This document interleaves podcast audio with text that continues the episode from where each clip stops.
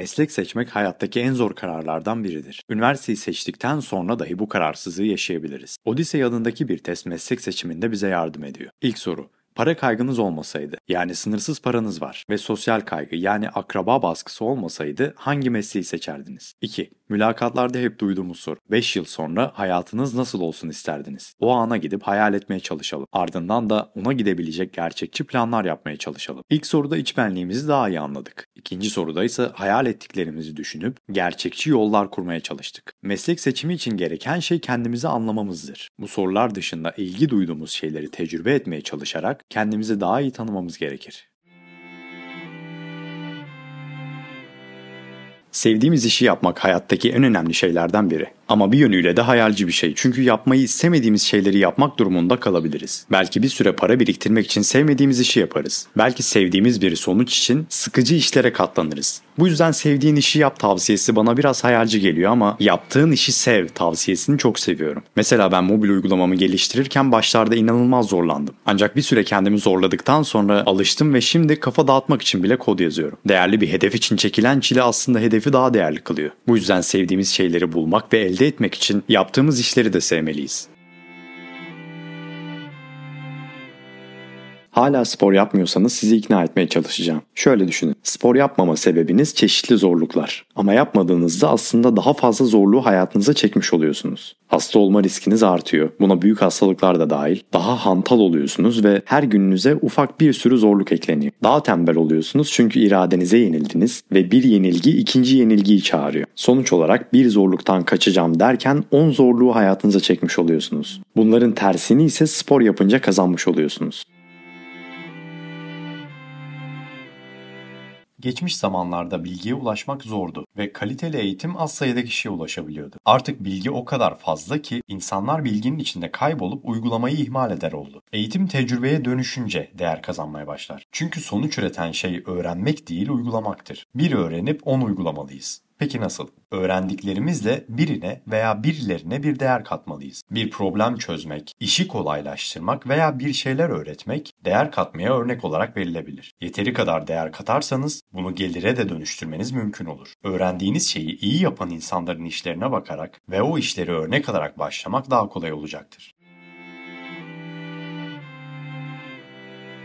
Bir haftada 5 kilo vermek için 1 milyon dolar teklif etseler bunu yaparken zorluk hissetmeyiz. Bir işi yapmak için motivasyon zorunlu değil. Ama motive eden bir şey olursa kendimizi daha az zorlarız. Dolayısıyla işi daha mutlu yaparız. Beynimizde striatum adında planlamayı yöneten bir bölge var. Ve bir işe başlamak için bu bölgenin aktif olması gerekiyor. Aktive olması için de enerji gerekiyor. Bunu ateş yakmaya benzetebilirsiniz. Striatumu aktive etmek yüksek enerji gerektirir. Ama başladıktan sonra işi devam ettirmek az enerji gerektirir. Aynı ateşi yaktıktan sonra az enerjiyle devam ettirebildiğimiz gibi. İşte motivasyon bize aktivasyon enerjisi sağlar. İşe başlamayı, devam ettirmeyi kolaylaştırır. Bu olmadığında iradenizi zorlayarak başlamanız ve devam ettirmeniz gerekir. Yani motivasyon iradenin sermayesidir. İşi yapmayı kolaylaştırır. Rose. Yeni bir şey öğrendiğimizde uygularken hata yapmamız olasıdır. Yürümeyi öğrenen bir bebek önce yöntemi izler. Ardından uygulayıp düşmeye başlar. Her düşüşünde bir tecrübe kazanarak onu tekrar yapmamaya çalışır. Doğrusunu izlemiş olması onu tekrar yapmayacağı anlamına gelmez. Biz de yeni öğrendiğimiz alanda her seferinde yürümeyi tekrar öğreniriz. Ancak bilginin gücüyle geçmiş tecrübeleri dinleyerek birçok düşüşten kurtulabiliriz. Düşerek öğrenmek daha kalıcı olsa da havacılık gibi bazı alanlarda hataya yer yoktur. Bu tür alanlarda teoriye daha fazla zaman ayırıp tecrübeyi de simülasyonlarda elde ederiz. Why do we fall?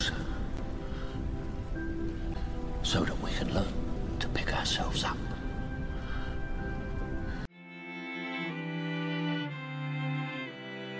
Bir telefon alırken basit çalışmasını isteriz. Ama basit çalışan telefon yapmak karmaşık bir şey. Basit ama faydalı bir şey yapmak göründüğünden çok daha zordur. Mesela özel üniversitelerde satılık olan şey bilgi değildir. Bu yüzden de akademisyenler genelde karma karışık bir şekilde bilgiyi sunar. Çünkü böyle bir rekabet ortamı yok ve bilgiyi sunanla alan arasında direkt bir müşteri ilişkisi yok. Ama benim gibi online eğitim veren insanlar bilgiyi çok kısa ve basit bir şekilde vermek zorunda. Çünkü eğitimi alan kişinin yorumu kursun tamamen çöpe gitmesini sağlayabilir. Benzer şekilde de girişimciler arası rekabette en basit şekilde en fazla yarar sağlayan ilk sırayı kapıyor. Basitlik hem yatırımcı tarafında hem müşteri tarafında avantaj sağlıyor. Müşteri sürecin zorluğuyla değil, ona ne kattığınızla ilgilenir. Bu yüzden her birimiz hitap ettiğimiz müşteriye değeri basitçe aktarmaya odaklanmalıyız.